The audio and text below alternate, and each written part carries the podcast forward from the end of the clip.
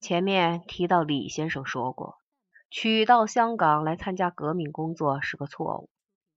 这可不是因为后来龟头血肿起了后悔，起码他没对我说过不革命的话。他说的是不该走香港。在港时，他遇上了一伙托派，在一起混了一些时，后来还通信。到了后来，清理阶级队伍，把他接了出来。李先生的托派嘴脸暴露后，我和线条在小礼堂见过他挨打。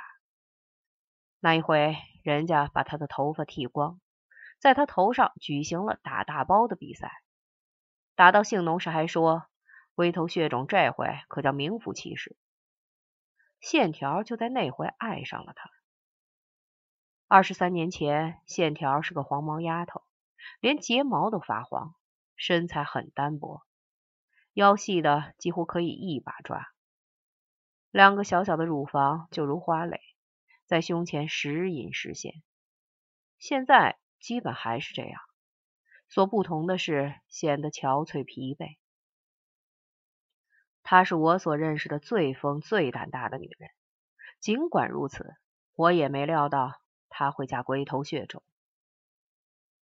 现在应该说到李先生挨打的情形，那个小礼堂可容四五百人，摆满了板条钉的椅子。我们数十名旁观者都爬在椅子上看，李先生和参赛选手数人在台上，还有人把大灯打开了，说是要造造气氛。李先生刮了个大秃瓢，才显出他的头型古怪，顶上有尖儿，脑后有反骨，反骨下那条沟相当之深，这种头剃头师傅也不一定能剃好。何况在场的没有一个是剃头出身，所以也就是剃个大概，到处是青黑的头发茬。我在乡下有一回和几个知青偷宰了一口猪，最后就是弄成了这个样子。我和线条赶到时，他头上的包已经不少了，有的青，有的紫，有的破了皮儿，流出少许血来，但是还没晒出头绪。因为他们不是赛谁打的包大，而是赛谁打出的包圆。李先生头上的包有些是条状，有些是阿米巴状，最好也是椭圆，离决出胜负还差得远。李先生伸着脖子，皱着眉，脸上的表情半似哭，半似笑，半闭着眼，就如老僧入定。好几个人上去试过。他都似浑然不觉，直到那位曾令他龟头血肿的凤师傅出场，他才睁开眼来。只见凤师傅取右手中指如凤眼状，照他的秃头上就凿，啵啵啵，若干又圆又亮的疙瘩应声而起。李先生不禁朗声赞道：“还是这个拳厉害。”线条后来对我说。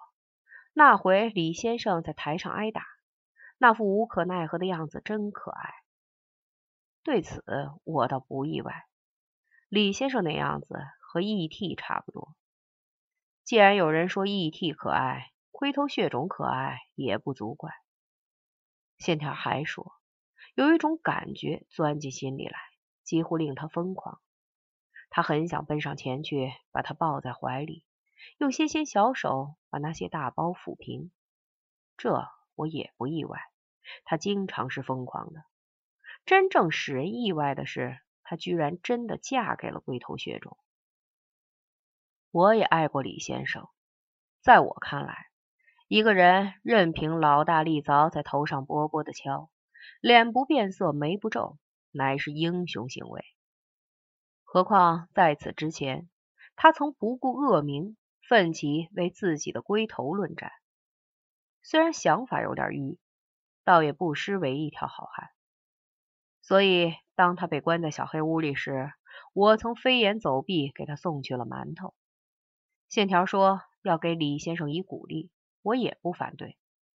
他给他的条子都是我送去的，那上面写着：“龟头血种，坚持住，我爱你。”我想，哥们儿。你活着不容易，让我婆子爱爱你也无所谓。